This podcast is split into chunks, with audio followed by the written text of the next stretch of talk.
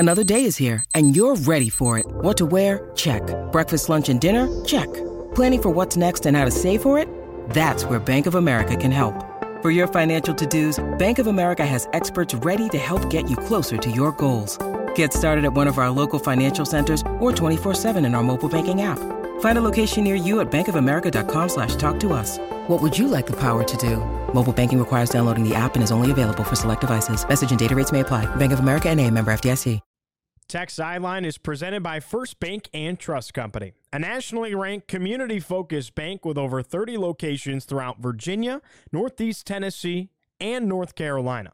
Who you choose to bank with can make all the difference. Visit first bank dot com to learn more. Virginia Tech football coming off the heels of a tough one, a thirty-four to three loss down in Louisville. We'll break it all down for you with our football crew coming up. It's episode three twenty-seven of the Tech Sideline podcast, and it starts right now.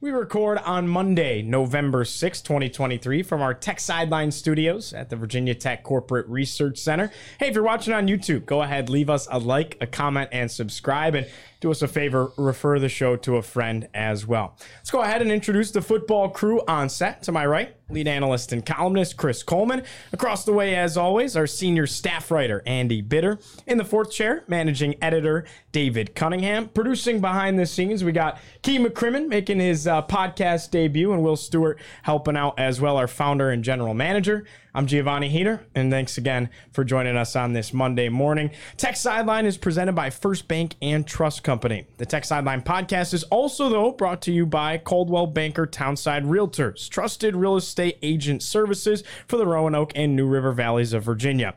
If you're in the market to purchase or sell a residential property, or if you're looking for land or investment property in Southwest Virginia, we have you covered. Three offices in the area. Visit c b townside dot com to learn more. Gentlemen, a tough one. thirty-four to three, the final score in Louisville.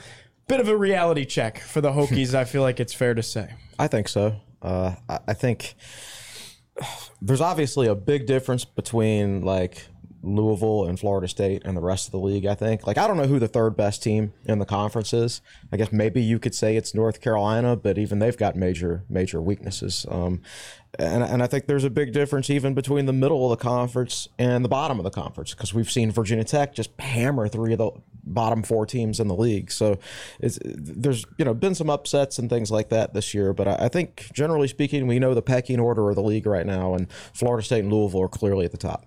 Yeah, there's this sort of creamy middle of the A C C, and Virginia Tech clearly belongs in that group. Uh, based on results this year, I think the other takeaway I, I take from that game is, man, Louisville's pretty good, uh, and perhaps closer to Florida State than the rest of the pack. And I thought that maybe that was less the case going into that game. Uh, there's not really a weak part on that team. They're a physical team. They're pretty experienced. They have explosive players. Quarterback who's solid. I don't think he's a spectacular guy, but he didn't make any mistakes out there. And he threw one incompletion uh, in the game on Saturday. Uh, so I, I came out of that thinking, man, Louisville could give Florida State a game in this A C C championship. I mean, they're pushing the top ten right now. Uh, I think they're they're worthy of that ranking. And, you know, on the flip side, the Hokies not ready for primetime yet. That was pretty evident. So let's piggyback off that a little bit, Andy. Is this more Virginia Tech, okay, it, it was kind of a comeback down to earth more moment, or is it more, okay, Louisville's that good and you can kind of hang your hat with this one on Saturday? Like, are you disappointed in the lack of competitiveness out of the Hokies? You know, I thought Louisville would win. I thought the Hokies would at least be competitive. Uh, I, at the very least, expected them to show a pulse. They didn't even show a pulse in that game. I mean, they, even if you lose by twenty or something like that, if you showed some fight at various points or uh, sustained some things. I mean, you know, I wrote it. You look at the losses earlier this year, you can, there's some a silver lining in a lot of those losses. Purdue, they came back from a seventeen nothing deficit. It was a weird weather delay. They were in that game. Um, you know, Rutgers, I feel like you could see Kyron Drones grow on every drive. He got a little bit better as he, he started to get used to playing quarterback and be the starter there. Uh, Marshall, they ran the ball well. They just didn't run it enough. Uh, Florida State, terrible first quarter. They played him even the final three quarters. I don't know what you take out of this Louisville game. There was no point to go, well, I was like, John Love made another field goal. I guess that's pretty good. Peter Moore punted it all right. You know, Bashaw Tootin, I guess, ran the ball well, uh, limited number of carries. But there's nothing you go, man, they fought. It's like they didn't really fight. It was never really uh, close throughout the whole thing. They never made it interesting. Uh, maybe outside of that one drive right before halftime that, you know, ended up with a field goal. I thought Nasir Peoples really came to play. Yeah, he that's, shows, he, that's he, just about like physically. I thought pads were, were popping earlier for, with, for with sure. uh, Nasir. Um, I, I think I think I had a good read on Louisville. Like everything I wrote before the game about them, that turned out to be exactly who they are, which makes me wonder why I actually picked Virginia Tech don't want to lose by seven in hindsight, because that, that there's I, I guess I just thought Virginia Tech was ready to play a better game against a good team than the, than they have in the past. Um, so I, I think a lot of that was Louisville. Some of it was Virginia Tech. I mean, early in the game, Virginia Tech came offensively came out really mentally unfocused. First play of the game, the guy just comes through unblocked. There's one Louisville defender being triple teamed and one comes through unblocked, and that's what happens when you start two freshmen next to each other on the offensive line. I was watching line. that play, and I was trying to figure out what even the play design, because it almost right. looked like they were trying to set up a screen, well, possibly. Oh, yeah, well, but let me continue. I've got more. I've got more from the very first drive. Then Virginia Tech uh, has a false start, and then on the on third down they throw a screen pass out to the wide receiver, but yet there's a running back running a flare pass right behind the wide receiver. It that was a busted like it, play. It, was, it didn't even look like it was intended for Lane. He just kind of caught it like out of self-preservation. Well, I, I, I, was I, coming at him. I, I think Dr- Drones went to pass, and he saw two of them there, and it kind of seemed like he kind of threw it right between both of them, and and and then he kind of threw his hands up like that. So that play, that drive was discombobulated from the start, and so any so any chance Virginia Tech has of winning on the road against a team like Louisville, you have to come up come in with one hundred percent mental focus, and and they did not. They they, they clearly did not. So I, I think. Obviously, Louisville, whether the game was in Lane, whether it was on a neutral site, whether it was on the road, I think Louisville would have been a bridge too far at this point. But Tech clearly still has some mental issues with playing on the road and getting off to starts and, and things like that, because their last road game, Florida State, bam, seventeen nothing at the end of the first quarter. And while this one wasn't as bad on the scoreboard, it, you, you look at the like first half, it could have been. It certainly could have been. Yeah, no doubt, especially when Louisville, they miss a field goal at, at one point as well um, that could have added to their lead. Um, I ask you guys, is Louisville proof now that in this modern era of college football, it just seems like, okay, you can literally build a successful team in one year. Mm. Is this a model that you think other programs, maybe even Virginia Tech, should start to look at and be like, we got to try and replicate that? Okay. Well, let's not act like Louisville was just completely bottomed out. I mean, that was a bowl team last year. Satterfield was getting out ahead of the posse there uh, for a, a different opportunity. I don't think he liked it there. I don't think they liked him there. So, you know, this was a team that, I mean, they played in the Fenway Bowl last year against yep. Cincinnati. I forget what their record was, if they were six and six, seven and five. They were, like you know, that. mediocre team, but they did not bottom out. Uh, you know, the team that played in that Fenway Bowl was not like the team that Virginia Tech put on the field in the Pinstripe Bowl in twenty twenty-one. There were vastly different rosters with that. Now, I, I have to credit Brohm. I mean, he's come in there right away.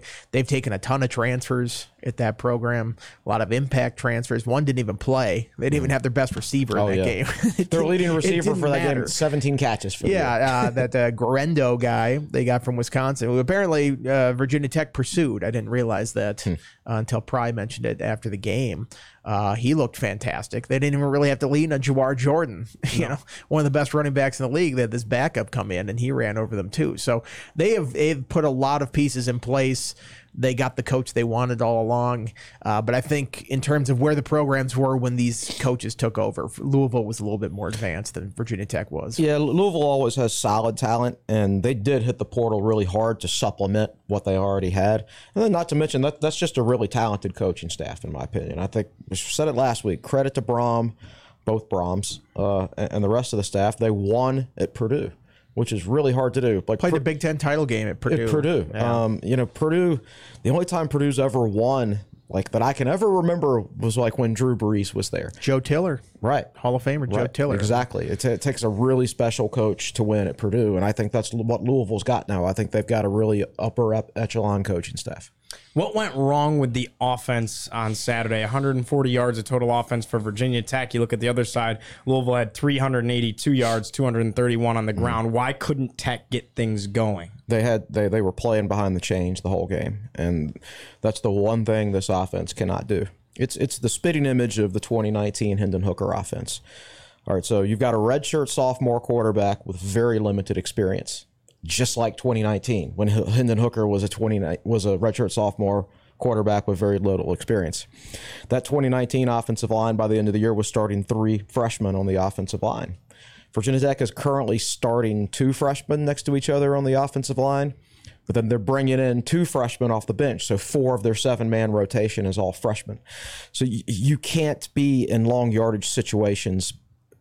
You know, you're going to have some mental breakdowns to begin with, but when the other team like knows you have to pass it, then then they're going to crush you. Like the twenty nineteen offense was really good until they got in situations where the other team knew they were going to have to pass. Like at the end of the game in the U V A game in twenty nineteen, when they Tech started uh, out at like uh, maybe their own fifteen, and like U V A knew they had to throw it, and like Hendon Hooker just like that is getting sacked every other play. But because the, the smoke and mirrors aspect of the offense was gone at that point, I think Tech got off to a bad start because of their own, you know, you know, mental screw ups early in the game. Plus, you know, Louisville's talent level. Let's let's not forget that.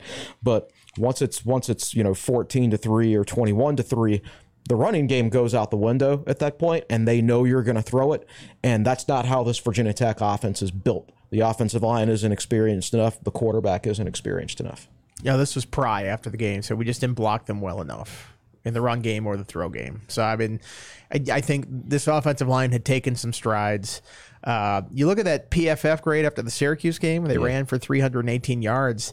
O-line did not get high marks in that game necessarily for blocking, and uh, this one was even worse. Uh, you know, Louisville, I think, is a pretty good defensive front. They gave them troubles uh, all game long, but I think this was definitely a reality check Uh, for where this offensive line is and what its capabilities are. You mentioned uh, getting behind the sticks. Virginia Tech faced third down situations where they needed nineteen, fourteen, thirty-two, twenty-seven, eighteen, and thirteen yards.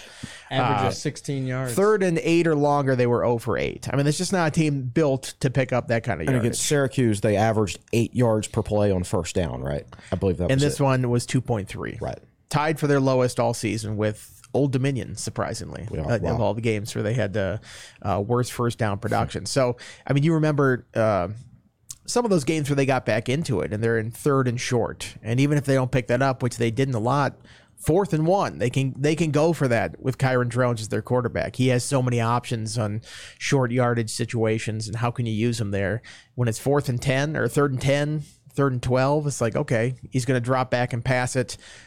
Not the strength of his game at this point. It's still developing, I'd say. So, uh, yeah, you got to get ahead of the sticks. Can't be behind it like that the whole time. And that you know, really put him behind the eight ball this whole game. Kind of felt like they almost, at the beginning of the game, got away from what had been working. Felt like there was a little bit less of this pre-snap movement and this deception. Was that something you guys noticed as well, particularly very early first couple of drives in the first quarter? Well, there wasn't a whole lot of time to do it.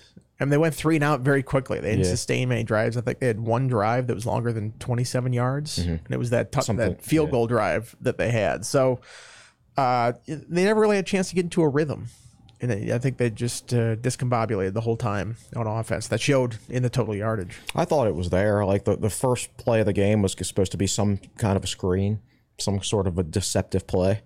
The the third play of the first drive was a man in motion. It was just a bunch of guys, don't know who it was. I don't know whether it was supposed to be wide receiver screen or a running back flare, but it was both, and it didn't work. And uh, so I think it was there. I just think there were major execution problems, and the team that just mentally was not ready to play on the road. And I think Louisville, quite frankly, is just better and made them look bad too. So uh, I don't, I don't have any issues with the scheme or the game plan. And this one, they just got outplayed. How would you assess the quarterback play out of Kyron Drones on Saturday? Well, he's he's he's exactly what I thought he would be. I think he's going to be a very effective quarterback when the running game is working and you're staying ahead of the sticks. And he's going to be twelve of twenty-one for sixty-nine yards when you're behind the sticks. Um, that's just a simple fact. I mean, that, that that's he's exactly who I thought he was. And, and I think so it's I think Virginia Tech coaching staff is post Marshall have done a good job of using him. Uh, but I, I think this was a game where, you know, things around him need to go right for him to be effective, uh, you know, just like his predecessor, I think. Um, the good news is, you know, there's there's no more Louisvilles on the schedule. Fair? Yeah, I'd say not great, but that's pretty much my assessment of the entire offense. Right. When you have your, you know, fewest yards in eight years, fourth fewest yards since nineteen eighty-seven, I mean, there's not a lot of positives to, to put out there in this offense. And, you know, in Drones' defense, and Louisville was on him every single play. And that first play was just a sign of things to come. He was sacked four times. I think they had nineteen pressures or something like that. Uh, I mean, he was under constant pressure uh, in the pocket. When that's the case, you know, it's tough for any quarterback to really put up big numbers or any kind of numbers. Uh, so it was just a struggle from start to finish. You know, somebody I was impressed with was Plummer on the other side, Jack Plummer, quarterback for the Cards. He just kind of played the game, right? Only threw it twelve times. Andy had mentioned this. Started seven for seven in the first half. Didn't really take any risks and just let his tailbacks carry the load. They used that R P O, were able to mix that in, and they ended up scoring on it with that Jaden Thompson dump over the middle. It just, he just kind of played the game and didn't try and do too much at all. I said on the preview podcast last week, I said, if Louisville is smart, they will run, run, run. And they're smart. Uh, I, I th- you remember in their wins this year, they were averaging twenty-four throws per game or something like that. And in their one loss, it was fifty-three. Uh, that's how important the running game is to their offense. Well, the, you know, they really doubled down on, on the run this week, despite the fact that Jawar Jordan was apparently banged up and not one hundred percent. I just think they looked at Virginia Tech's weaknesses as a, as a defense and said, look, every time Virginia Tech plays a team with a pulse, they can't stop the run, so we're just going to hammer them. They didn't really start throwing the ball with Plummer until later in the game, but at that point, their running game was so effective that that. He goes eleven of twelve for one hundred forty-one yards. I think he's a solid, competent player, but if it's third and eight all the time, then he's not eleven of twelve, right? He's. It's, it, I just think their running game set up so much stuff for their quarterback to be successful. I'm not taking. I'm not trying to take anything away from him, but I'm just saying that I, I, Kyron Drones and Jack Plummer are different players, but I think Jack Plummer, he got the exact – what happened around him in the game was exactly what needed to happen for him to have a good passing game. He, he stayed what, out of the way. Right. What happened to Kyron Drones in the game was the exact opposite of what needed to happen for him to have a good passing game. It's as simple as that. Yeah, I think you – I mean, Brohm knows how to coach quarterbacks. That's his thing. Uh, his brother is the offensive coordinator, correct? Yep. Uh, I mean, you look at Plummer's history. He's an experienced guy. He goes all the way back to Purdue. Yeah. He played against Pry's Penn State team in twenty nineteen. He was the starting quarterback as a freshman that year. So he's been around. There's a reason why Brohm went and got this guy from Cal. This is his third team that he's on. And, uh, you know, they manage him well. They don't put a whole lot on his shoulders. And he goes out there and he executes what he needs to in this offense. And then this one, there wasn't a, a, really a whole lot of need to throw the ball. And uh, he looked very efficient uh, out there as a quarterback. You know, you saw, you talked about, Chris, if you look at the defensive side of the football, that the run woes have returned. Not only that, felt like the big play run woes have returned. Granted, it wasn't these sixty-two, eighty-five-yarders like at Florida State, but these longer runs. Uh, Guerendo had an unbelievable game. Limited carries for Jawar Jordan allowed him to kind of step up. I just ask again, why? What what what allowed this defense to fall back uh, into some of the old stuff they had gotten they, into? They didn't fall back. They just faced a better team. They weren't. It's not that like they played. If you look, even look at the linebacker grades against Syracuse, they weren't good. It's just Syracuse was so bad they couldn't take advantage of it. Like it, Syracuse is a poor, poor. Sorry, I don't know. You like to hear this, but Syracuse is a you're, poor you're football team. Correct. And uh, uh, Louisville is not a poor football team. Now, it is interesting as far as the run defense. Like, Tech is either getting torched or they're absolutely shutting the other team down. There's like never like an average performance. There's no variation at all. It's either it's domination either way, uh, which is interesting because you you look at most teams' uh, box scores and you see a little bit of variance sometimes. You know, maybe they play above their heads one week or, or or not as well as they should in another week. But for the Tech run defense, it's probably been the most consistent group in the country this year as far as either getting dominated or being totally dominant. There's never an average performance. Uh, this this week they're facing a B C team that, you know, averages over two hundred yards a game on the ground. Um, so it's going to be another challenge this week, although for a different reason. This time it's the quarterback. Uh, so I, I don't think Tech's defense changes on a week-to-week basis. I think the level of competition changes, and I don't think anything's going to change from here on out. Each game's going to be decided by matchups and things like that. Um, my view on the Tech defense remains unchanged. They need natural inside linebackers with a nose for the football, and they don't have that. B C's won, what, five straight now? Yep. Wow. They could also use Jalen Stroman back. They could. Uh, yeah, I, I think Jalen Jones is at the point in his development where it's just not ready for a role that large. Uh, Jalen Stroman, uh, pretty good hitter out there when he keeps his head up, not getting a targeting penalty.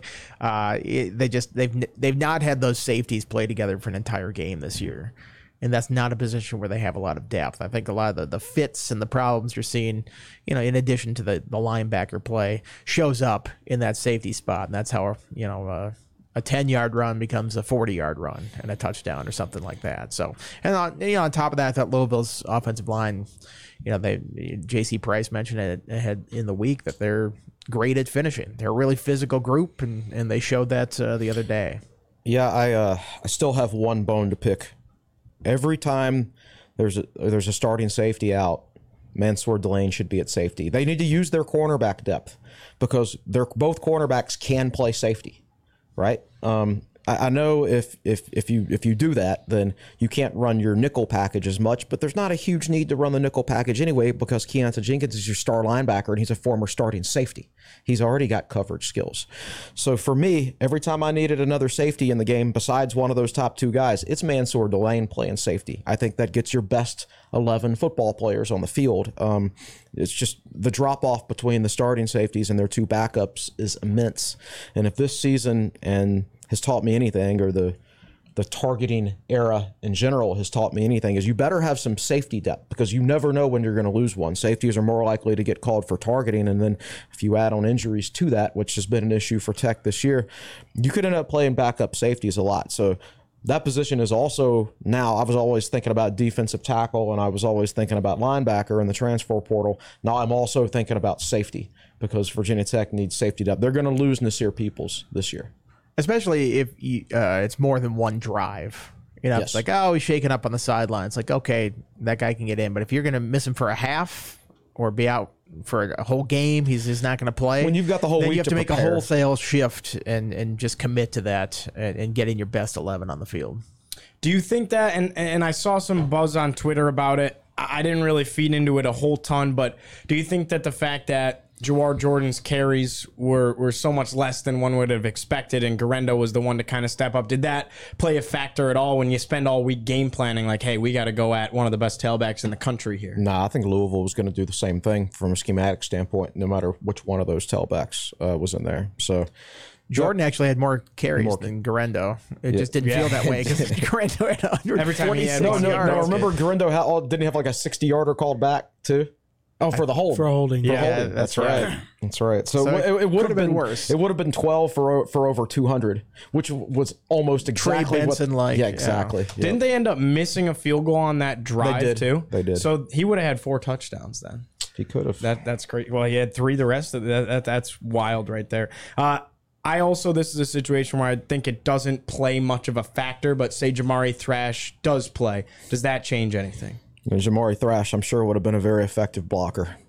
they're, you're, they're still running the football, you think? Still running the football. All right, all right. I, I figured, I figured. Um, didn't get after the quarterback much this week. You had mm. fifteen total sacks in the last two weeks combined. You had one sack in this ball game. Yep. What was the difference? Opportunity. twelve attempts. I mean, they, they, they dropped back, and when they did, it wasn't a great pass-rushing situation. They didn't put them in third and long at all. Uh, there were no sort of duress plays or, or – you know, like if it's third and twelve, it's like, okay, I got to make something happen here. Maybe I hold on to it for an extra tick, and the D line knows they can just sort of pin their ears back. They didn't have those opportunities. What was it? Cole Nelson had the, the one, one sack. sack. The one sack. It was an opening drive in the second half. Yeah, and uh, you know, I, th- I think they always say you need to earn that right to rush the passer. And that happens on first and second down. You get to that third down, and then you can really go after them. And they never got in those situations. I will say this, you know, Tech was credited with eight pressures in this game. So twelve passes. Tough to do on twelve passes. To get yeah, yeah, yeah. That's, that's actually a, a high number of pressures. It's just he was able to get it out right before, you know, he was sacked, or he was able to step up into the pocket. He's not, he doesn't have much athletic ability. I'm actually disappointed that uh, he had positive rushing yards, because for his career, he actually has negative rushing yards. Yep. but uh, he only so had fourteen was, all year going into the game. It was a little surprising that he had a couple keeps, but what he is pretty decent at, I mean, he's a veteran guy. He can step up in the pocket and can avoid it and things like that. But Tech was getting to him. They just, it would have been nice if they had to make him throw it thirty times. And then I think you would have seen some some more sacks in there. Nasir Peoples, like you mentioned earlier, did have a nice game. Just a guy that, you know, as, as we were calling the game, we're like, wow, he he's kind of in on every play. He's doing a lot. They had that one play where Jawar Jordan took it up the middle, and he kind of met him. Yeah. Oklahoma drilling the hole. You could feel that one. Yeah. In the press box. That was a, that was a powerful hit. Yeah, yeah. So what stood out to you guys specifically? I know you just kind of touched on it, but but what did impress you with yeah. Nasir Peoples' game? He was mentally strong. Uh, the one play I really liked was uh, when he broke up the sc- – or not break up, but he made the tackle on the screen pass. Like, he diagnosed it immediately and just sliced in there and, and made the tackle. And uh, like Jordan was tackled before he even really turned around to start running. So I just thought he was mentally dialed in on exactly what Louisville was doing. And and he came, he brought a very physical presence to the game. It would, it would be nice at some point if you could get a healthy Nasir. You see how good he, he's capable of playing, how well he's capable of playing when he's one hundred percent. We know that Stroman can play well, or does play well, when he's one hundred percent.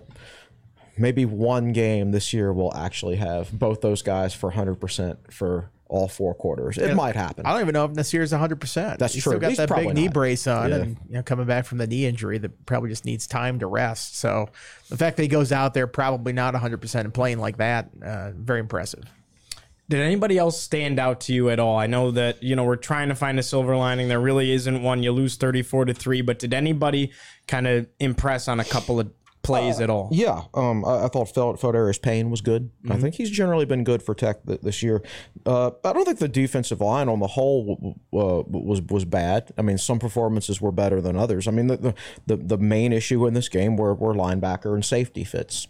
As usual, I, I think there were a couple games earlier in this year, earlier in the season, where I don't think the defensive tackles, as experienced as they are, played as, as as well as they were capable of playing. But I think they've been a lot better over the last, you know, four or five weeks. And I don't I don't think it was.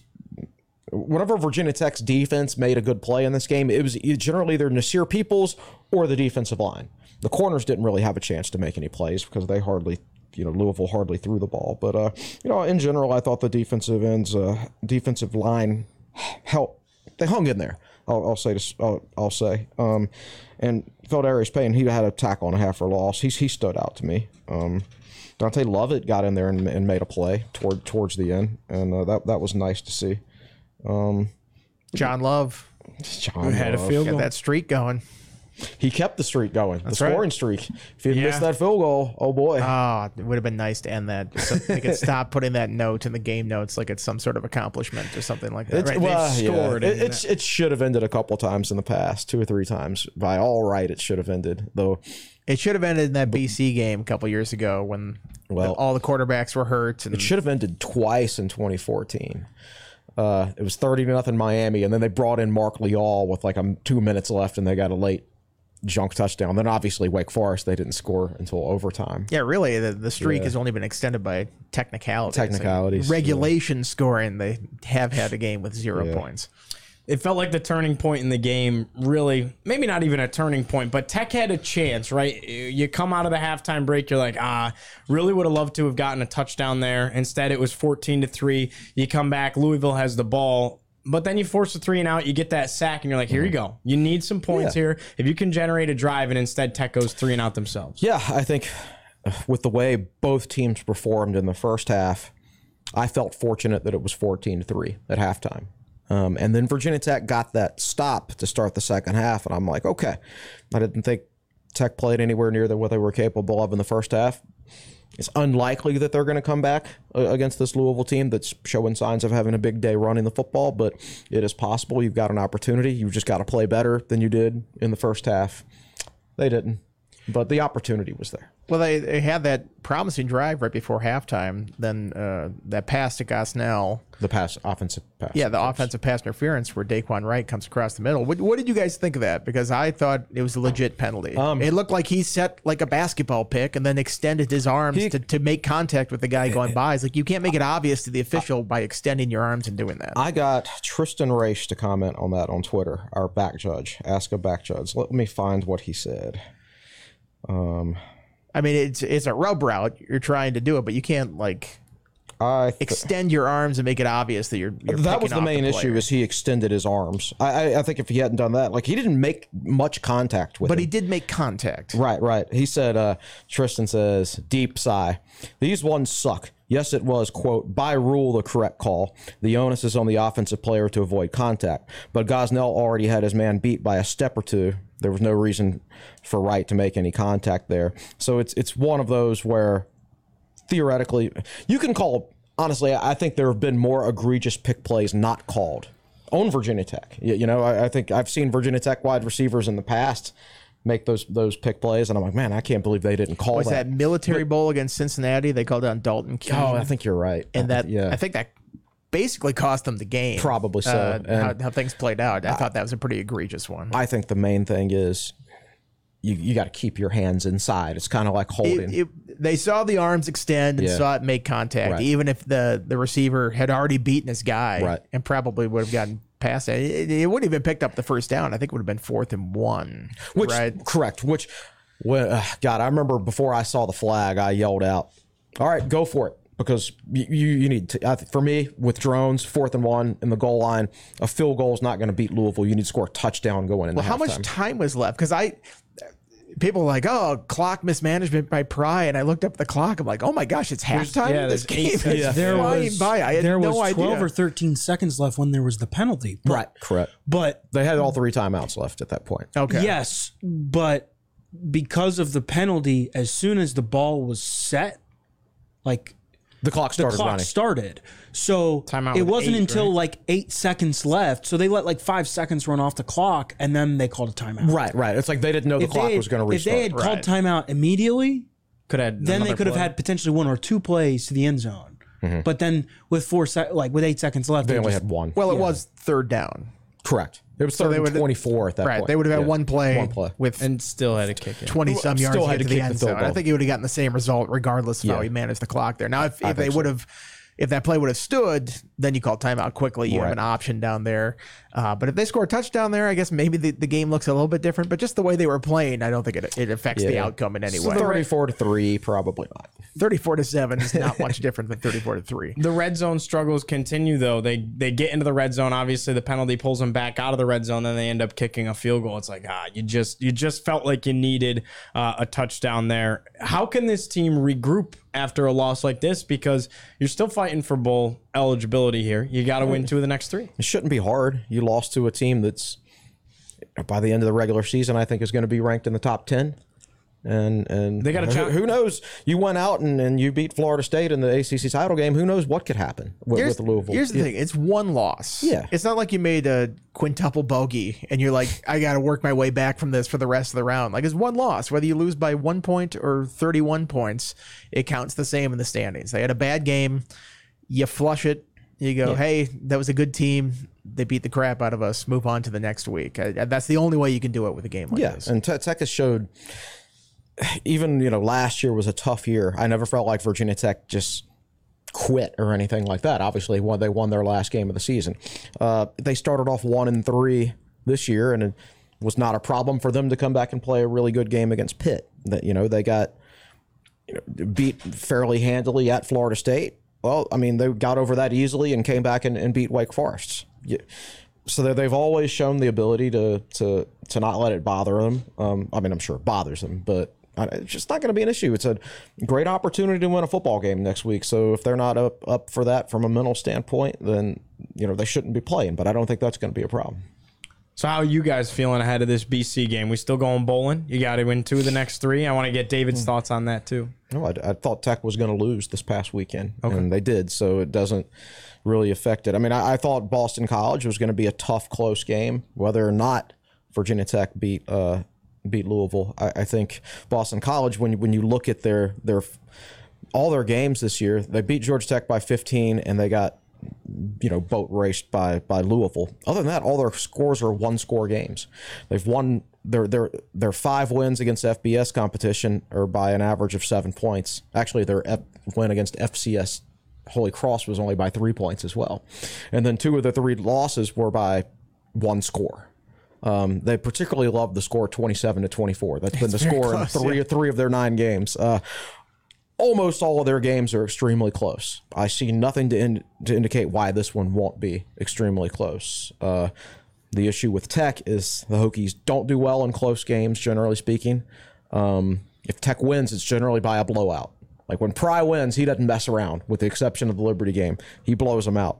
Um, and Tech doesn't do well on the road. So those two things don't bode well for the Hokies this week, but you know, that, like that trend has to be broken at some point, right? And the fact of the matter is Boston College is six, six and three, but they're beating up on a bunch of bad teams, and they're barely beating them. Like, how do you only beat Syracuse by seven when the quarterback throws you the ball four times, four interceptions? How do you beat one and eight UConn by one touchdown, right? How do you barely beat three and six Army?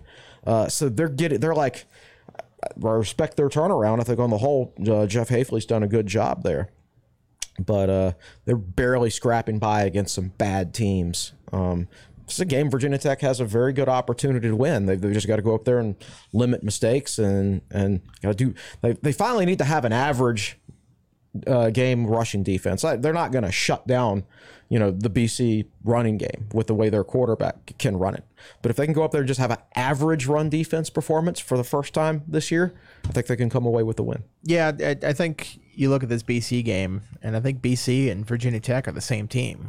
I mean, the, you look at the S P Plus predictions, B C's actually ranked lower than Virginia Tech. I think the projection has it B C by point five. I mean, they're they're basically dead heat. Yeah. And I, I think a lot of people look at this matchup, they go, B C's on a roll, they've won five straight. Yes, Virginia, Army, Georgia Tech, UConn, Syracuse, not a murderer's row of opponents. Not been winning by a lot in those games either, with the exception of Georgia Tech, which was closer than that game that score indicated. That was a, a tight game going into the fourth quarter. Uh, you look at their struggles earlier this year, lost to Northern Illinois, barely beat Holy Cross. This is a very average to mediocre Boston College team, which almost is right. Beat Florida State though. Okay, down thirty-one to three at some point, and True. Came back after Florida State. Sleepy you know, noon game. Yeah. Florida State's I mean, up by four scores. And, I think you yeah. know. I say you know mediocre team. That's what Virginia Tech is. They're in the same boat. They're in the same you know. Like I said before, the creamy middle of the A C C. That's just where they are. Uh, they've proven they can beat teams at the at the bottom rung, just like Virginia Tech has. So. Uh, Yeah, this is on the road.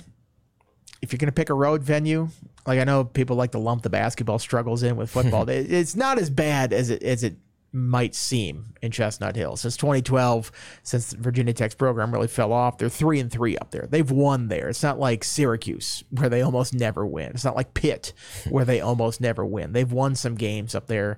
It's hardly imposing. It's a, it's a different kind of challenge because it's just such a lack of an atmosphere sometimes, especially in, in a noon game where I can't imagine they're going to have a, a hefty crowd uh, on Saturday for this uh, this tilt. So, uh, you know, this one is there for the taking. I think this is a game that they can win.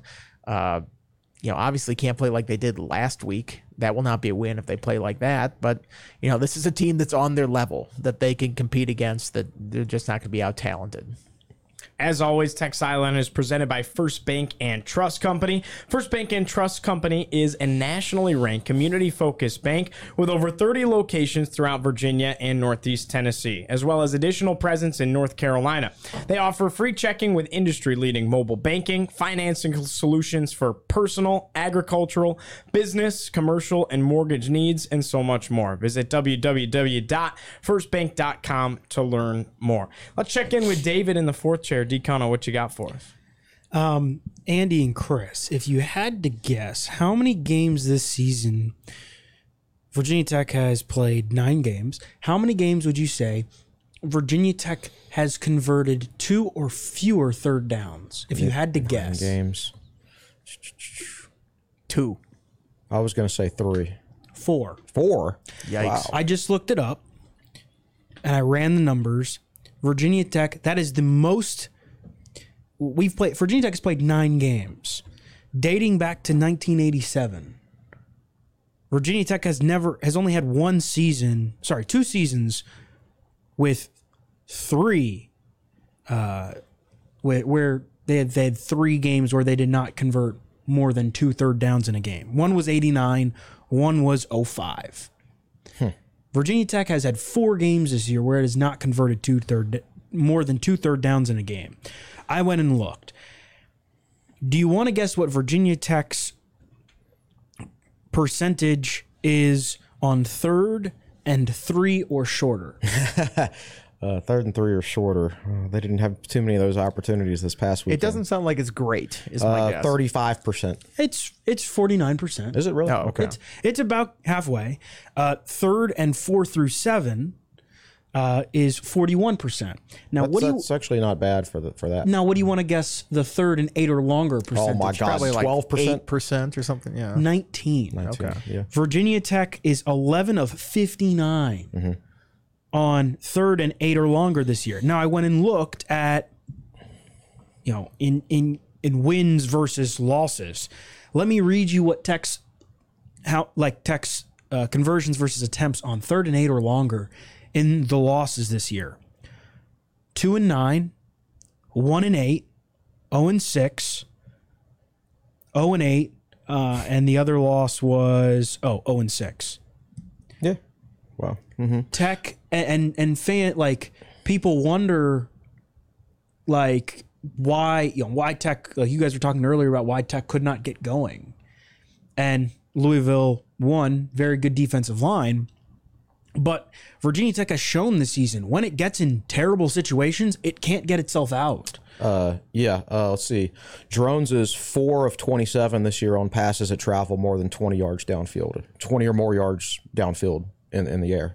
Now, three of those went for touchdowns. So, you know, the memorable deep strikes to like Daquan Felton yeah. that we saw against Pittsburgh, that we saw against Syracuse. But ge- but generally speaking, Virginia Tech has to put it in the air down the field, and the other team knows it's going it's coming. Virginia Tech can't complete those passes. Yeah, I I, I just think it's interesting. Like this is, um, you know, in in the wins, Virginia Tech was two of five on third and eight or longer. Uh, three of six, one of four, two of seven. And in the others, Tech has converted three total times. It's like this this is not an offense.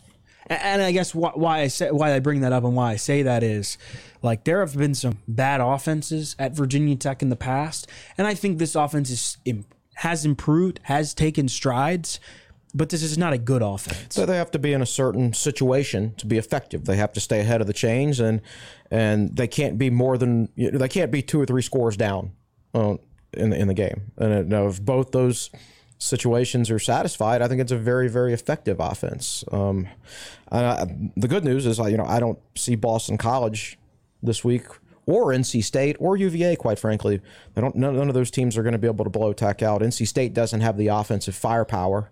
Um, and they have I, the defense to make I, it a long day. Correct, but you know they just they just it would be very surprising if if it because of their offense if at any point like their leads can they they would get an extended lead. U V A is probably not good enough, and Boston College all their pretty much all their games have been close. Uh, so I, I think if Virginia Tech, I think they're going to be in these last three games all the way through. So they're never going to have to like abandon the running game in any of those games. So that'll satisfy one of the two requirements for, for playing good offense.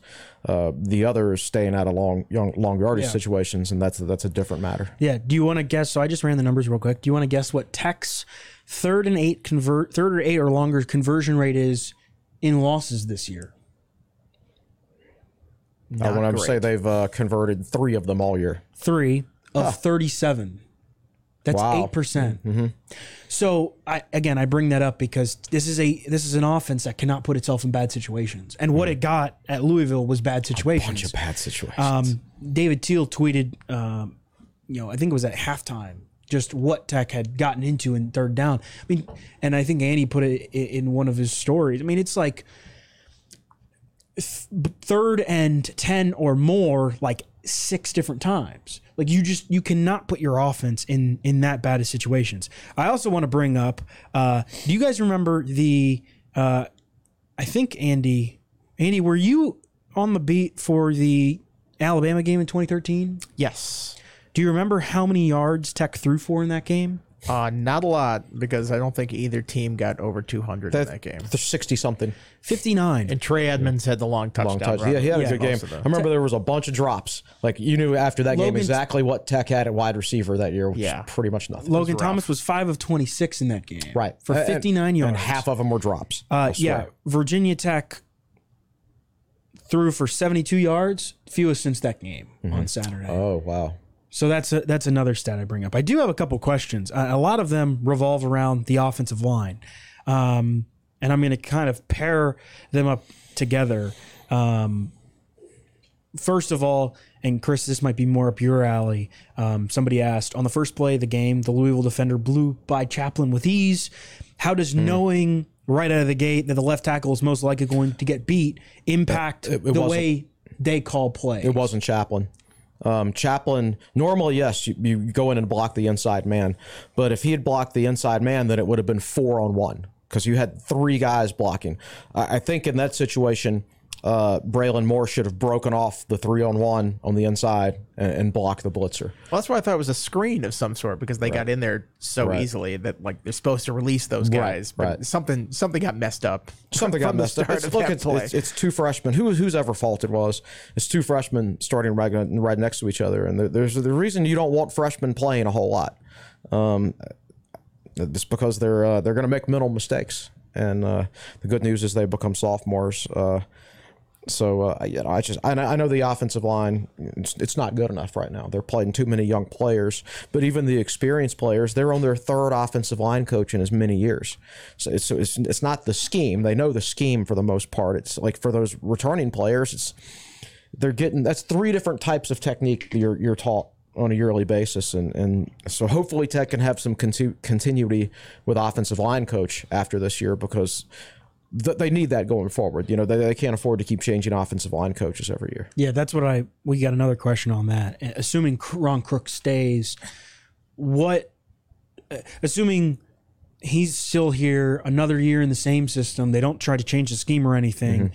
what kind of improvement do you expect? What do you expect Tech's offensive line to look like uh, next year? I expect solid improvement. You know, like I think Moore and Chaplin have talent. And and I think, you know, Brody Meadows has talent. And, you know, they're, they're starting to put um, Johnny Garrett in, in there some. And I, I really like him as an athlete. He was a high school tight end. He's got good mobility on, on the edge.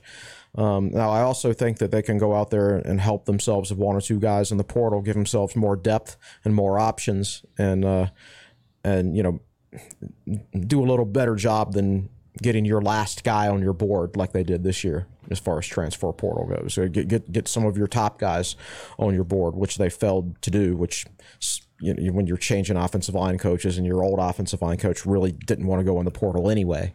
Um, but I, I think they have a chance to have better depth next year and they will have more experience. So, yes, in theory, uh, they're going to be they'll be a better offensive line next year. I mean, you're just you're talking about a group of uh, very young players, freshmen on the offensive line, redshirt sophomore at quarterback, uh every player on this offense has has a, is eligible to return next year, and but you know I think they can supplement their offensive line through the portal as well, just to you know create more competition up front. It's amazing how just pure experience makes offensive lines a whole lot better. Like you're just around longer, you've been in the weight room for five years, you're bigger, you're stronger, played together more. I mean that, that's why you know it's tough to build those things through the portal sometimes because. When somebody goes in there, everybody gobbles up those guys real quick, mm-hmm. even the big program. So you sort of have to do it organically, and there's not really a great way to rush that sometimes. You just sort of need that natural development to, to happen over time. Andy, well, oh, go ahead, David. Andy, does it give you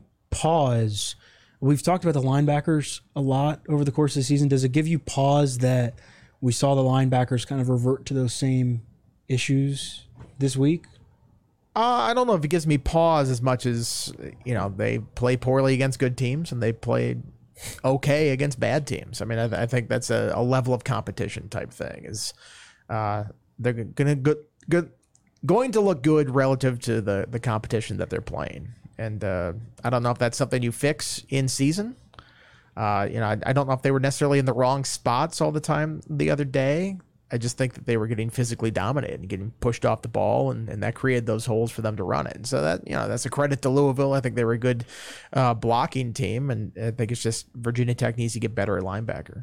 Well, on the Ron Crook topic of conversation, uh, if for whatever it's worth, at Tech Talk Live every week, I've never seen anything like it. He's there, sits in the front row. He just enjoys going to the radio show. He yeah. just goes, likes listening to Coach Pry talk, and for no reason just goes every week. Every week he's there. It's pretty cool. Maybe he gets a free meal out of it. Maybe know. he does. Maybe he does. I, I love Tech Talk Live, Dude. but uh, but I've never seen an assistant coach always be there. Um, and sometimes the coaches will come, and then when their segment's done, they'll even like take off. They don't stick around. Coach Pry is very good at sticking around, sure. I will say. But uh, but anyhow, anything else, David? Before we uh, go over our buy, buy or sell results, I guess the the one other question I wanted to ask is. Is six wins, like in your mind, Chris, what, what is a successful season from here on out? Is it six wins in a bowl game? For me, I always said it's not necessarily about, I wouldn't put a number on anything. I wanted to go to a bowl, and I thought that was a realistic and fair goal. But for me, it was always more about you get to the end of the season, what does the team look like, and do I feel like they're making progress, and do I, do I see a light at the end of the tunnel? I didn't think any of those things were going to happen after the first four games of the season. Uh, And now with the offensive scheme change, despite this past week's result, I, I still feel a lot better than I did. The opportunity's there to go to a bowl game. I don't think Tech has won its last football game this year. I'll say that. I think they're going to beat U V A because everybody's beaten U V A outside of North Carolina. but uh, I, I, it's just a matter of they, do they win one of those other two games to qualify for the bowl. If they don't make a bowl game, it's going to be more about the start than the finish, in my opinion. It's going to be more about losing to Purdue at home. It's going to be more about losing to Marshall, who, as it turns out, isn't a particularly good team, and they don't have a quarterback at all. Um, shouldn't have lost that game, in my opinion. Um, shouldn't have lost to Purdue. Wouldn't, I don't think the Tech would have lost either one of those games if they were running the current offensive scheme at the time. So when it comes down to it, if Tech doesn't make a bowl, it'll be the beginning of the season that cost them and not the end. If they did happen to like go five and seven, I don't think I would have felt great about that before the season started, but considering the one and three start and then the midseason improvement, the, the midseason scheme change, I would feel better about it than I would have anticipated if you told me before the season that they're going to go five and seven. Uh, but there's, there's still games left to be played. Um, I, I think, you know, the defense is what it is at this point. I mean, I think I think we know what the team is at this point. It's just a matter of the mental focus on a week-to-week basis, turnovers, things like that. Um, I, I think if they if they do go to a bowl uh, after a one and three start, everybody should be extremely pleased with that. Um, although at the same time, let's say you do go six and six, you'd really like to play those first few games over again because you would have had a chance to do to do even better. But like, I'm not letting the Louisville loss discourage me. It doesn't undo the progress that has been made. Uh, Tech is beating is capable of beating up on bad teams now and looking good on offense when they do it. I know they beat up on Boston College last year, but they didn't look good offensively when they did it. So progress has been made. Yeah, I, I'm with you on uh, relative to the, how they started the season. And if they make a bowl game, they'd be five and three in the conference, which I think exceeding anybody's expectations coming into the year. If they come up short, they'd be four and four. That, you know, they won one game in the A C C last year. I think that's still improvement. So it, while it'd be disappointing based on what you saw in the middle of the season, what they were capable of, not to get to those six wins, I don't think it's make or break. I had a, had a mailbag question with that last week, mm-hmm. and that's sort of how I answered it. Is I, I think you've seen progress with this team. Uh, is it happening as quickly as you'd like? No, because everybody wants it to happen faster than this, and obviously have, have seen some of the potential of this team. But I, I do think it's a step forward nonetheless. For the sake of time, we'll kind of go through quickly our uh, buy or sell results here. But I, I will say uh, pretty good weeks for everybody, despite the, the lines being way off, and who could have expected that. Uh, but Chris definitely took the cake this week. Chris, you uh, went seventeen and six. No kidding. Which is wow. pretty pretty darn impressive. Man, there were twenty-three questions? Yeah. Man. We did a lot of you questions. You did twenty-three questions? Yeah, wow, we did. Really Actually, it. we did twenty-five questions, and two of them were a push because Jamari Thrash didn't play. Uh, okay. Um, okay. Yeah, and then uh, Andy and David both went fifteen and eight. So you guys tied. Dang. David was on a red hot start. When I was doing this, I was like, oh, wow, David's running away with it. He started six and oh and then wow. kind of balanced everything back out. Um, but but so the all-time right now, uh, Chris is – and now remember Chris and David missed a week, so we went by percentage as well. Chris is twenty-three and fourteen all-time this year. Uh, that's a sixty-two percent uh, correct percentage. David is twenty-two, fourteen, and one because he had that one, that one, and uh, he's fifty-nine percent. Will is nine and ten, so he's forty-seven percent. He's he's below the Mendoza line, so to speak. And then Andy is uh, is still winning it. He's thirty-seven and nineteen. That's good for sixty-six percent. Uh, so we go through the, the questions here. Jawar Jordan, one hundred twenty-five yards rushing. He did not. He had fifty-seven yards uh, rushing. Chris bought it. Andy bought it. David bought it. So everybody started oh and one on the week. I didn't know he was going to be hurt. Or no, yeah. Right. But he played. So he it was did like play. Yeah, so Vegas you would have lost take your money. Yep, yeah. The money would be gone. Bashal, two and anytime touchdown. Uh, no, everybody bought it, but David sold it, and David was correct. Dang. Jamari Thrash, eighty-two or more receiving yards. Push because he didn't play. Same with Thrash, six or more receptions. We pushed it. Uh, Virginia Tech passes for two hundred twenty or more yards. They did not. They passed for seventy-two yards. Grant Wells had two completion or two passing attempts in that process. It was set, the game like was set up for them to go over with that because sure. they were down so much they would have yeah. had to throw it the whole time. They just couldn't throw it. Literally couldn't. do it. Chris uh, sold that. Andy bought it. David sold it. Um, so Chris and David were correct. Virginia Tech, four or more sacks. You guys all said they wouldn't do it, and they didn't. They only had one. Cole Nelson had the sack. Virginia Tech wins the turnover battle. Chris said they would. Andy and David said they wouldn't. But that was when I was just going against the grain. Yes. Remember? Well, it worked for you, though, because you won the week. I did, so, yeah. Uh, and Tech did not win the turnover battle. It was a pretty turnover-free game. Louisville had the one pick. Uh, Virginia Tech did not get a turnover. Uh, Daquan Wright, four or more catches. Everybody said no, he wouldn't have any. He had no catches. So there you go. Two and fifteen or more carries. Uh, everybody bought that. He did not. He had eleven carries on the day. I think any he game. should have had more. I mean, they run a lot of play. There weren't a lot yeah. of plays in this game. Period. Fifty-one but, offensive plays for both uh, teams. I mean, he averaged five point two yards a carry. But what do you do? You're down by thirty points. Right. You're going to keep running the ball. The game only lasted two hours forty-five minutes. David, that's the third shortest game at Tech since two thousand. Right? That's correct. And who were the what were the two shorter games? Uh, the James Madison game and U V A two thousand six. Okay. Jalen Lane, seventy or more all-purpose yards didn't happen. He had uh, fifteen, which is is crazy. Chris bought it, Andy bought it, David sold it, so David was correct.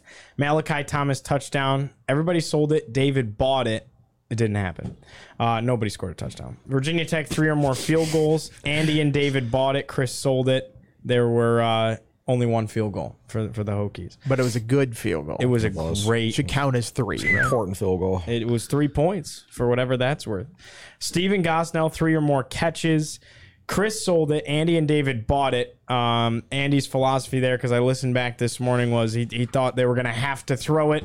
Didn't happen. He had two catches for nineteen yards. Did and one was three. Wiped out by the penalty. That That's should right. have hit. That's right. These cheating refs cost me a win. Here I was agreeing with the refs. I should have been disagreeing. It would have got me a, another point. On you, this. But your reasoning was completely right. Virginia Tech was well, going to have to throw the ball. That's right. That's true.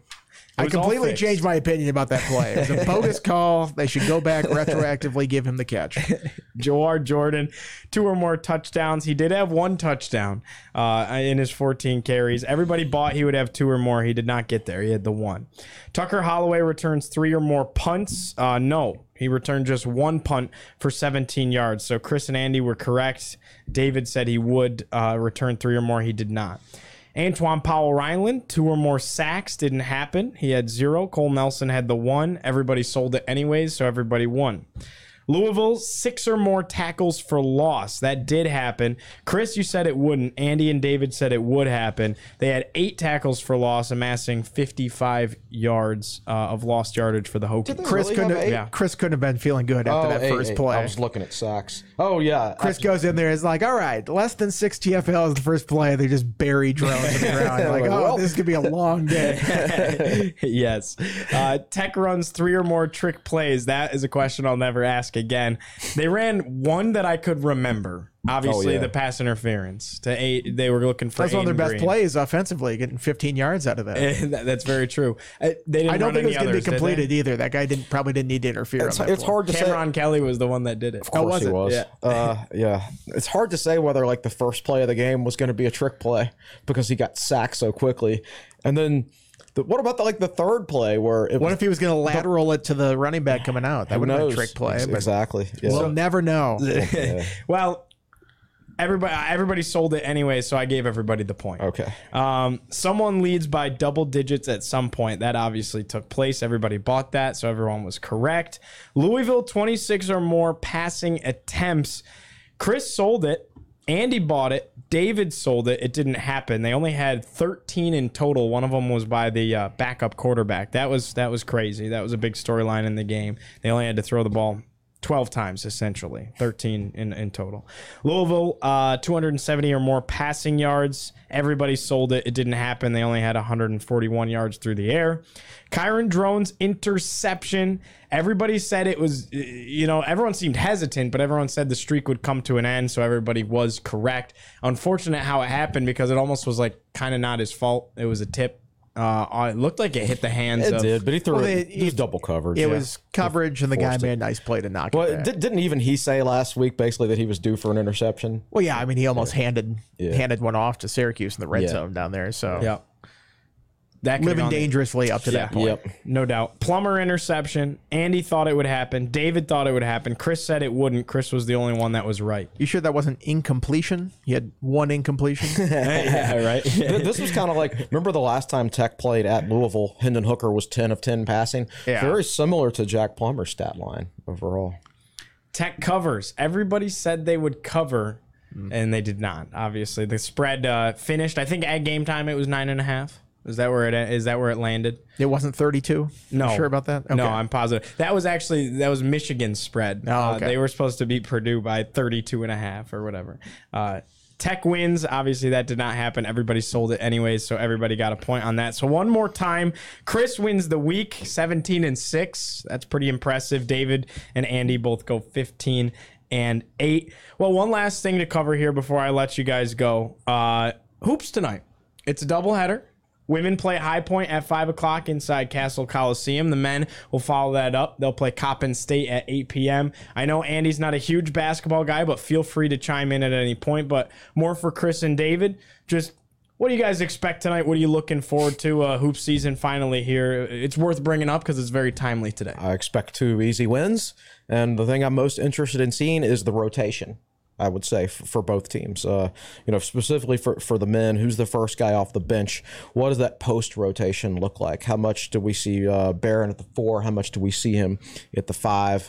Um, you know, little things like that that you would look for in an early season game where, you know, you're going to win by double digits. David? Yeah, I think um, I'm not sure which team I have more questions about. um, I would say the men, except the women, I've only seen three players play. So I, I'm honestly got more questions, I think, about the women's team just because we've never seen half these players or over half these kids play in person. Um, High Point is a very interesting team. It's very similar to Florida Gulf Coast. Shoot the three ball. They kind of play five out, so they don't have a center. So it'll be interesting to see how Tech defends it. Might not be your super easy opening game. Coppin State is weird. First-year head coach. So a lot of unknown for Tech in the, on the women's side and then unknowns for Coppin State on the men's side. Um, I was talking with Evan Hughes. He's calling the game on the A C Network tonight, A C Network Extra for the men after he calls the women's game on the radio. Um, and he was like, I'm, I'm, he was trying to figure out, like last week, like how, he, how in the world he was supposed to prep for Coppin State because they have a new head coach, half – team is is new, so um I, I expect the men to to be okay. Um like twenty-five and a half point favorite when I checked last night. Um they covered last year's opener, thirty-four points. So um I expect Tech to to look fine on both in both games. The women's game is intriguing um because it's not your normal game in terms of style. Um and then the men, I think Tech will how Tech rotates, kind of like Chris. And I'm also interested to see how much Rex Steiner and Jaden Young play um, as the, the, the true freshmen, because I expect everybody to kind of play a lot. Um, those two guys specifically, kind of see what they're made of, I think, is what I'm most interested to see. Awesome. Well, uh, what's coming up on T S L this week? What can people be on the lookout for? Because the fun thing about hoop season being here and, and how the schedules are playing out, usually you play a bunch of kind of cupcakes to yeah. get your feet wet. Not the case. The men are going to go play on Friday after this one. They're going to play South Carolina. And then, of course, the women got Iowa. One of the biggest that's, games in program history, regular season-wise, on Thursday. That's a massive one. I'm interested in the South Carolina game. I mean, they were a bad men's team last year, but have they improved? I don't know, but I feel like that's a chance to get a neutral site win. Um, as far as content coming up, uh, David's got a couture feature coming out later today, right? Yeah. Um, and, you know, other than that, uh, you know, obviously we'll, we'll preview the men's and women games later in the week. But as far as our football content, it's going to be the same stuff. Brandon Patterson, normal media week. Yeah, we'll see. We haven't got the list of who we're talking to yet. Maybe I'll list the best clam chowders or something. Lead, lead oh, to the game that would be a week. Great one. Yeah, that would be a great one. How many one. clam chowders are there? I don't know. Yeah. Preview on Thursday. Um, Friday Q and A on Friday. Regular stuff. Yeah, we got to figure out what we're going to do podcast-wise, because we're all, a handful of us anyways, going to Charlotte on right. Thursday. So we got to preview B C. We also want to preview the the both men's and women's matchup. So maybe maybe a Wednesday or a Thursday morning. We'll figure it out, but uh, stay tuned for that for sure. Uh, well, guys, it was fun, and uh, we'll do it again later this week. Yep. All right. For Key McCrimmon behind the scenes, for David Cunningham in the fourth chair, for Andy Bitter, for Chris Coleman, I'm Giovanni Heater saying so long. This was episode three twenty-seven of the Tech Sideline Podcast. We'll see you later on in the week.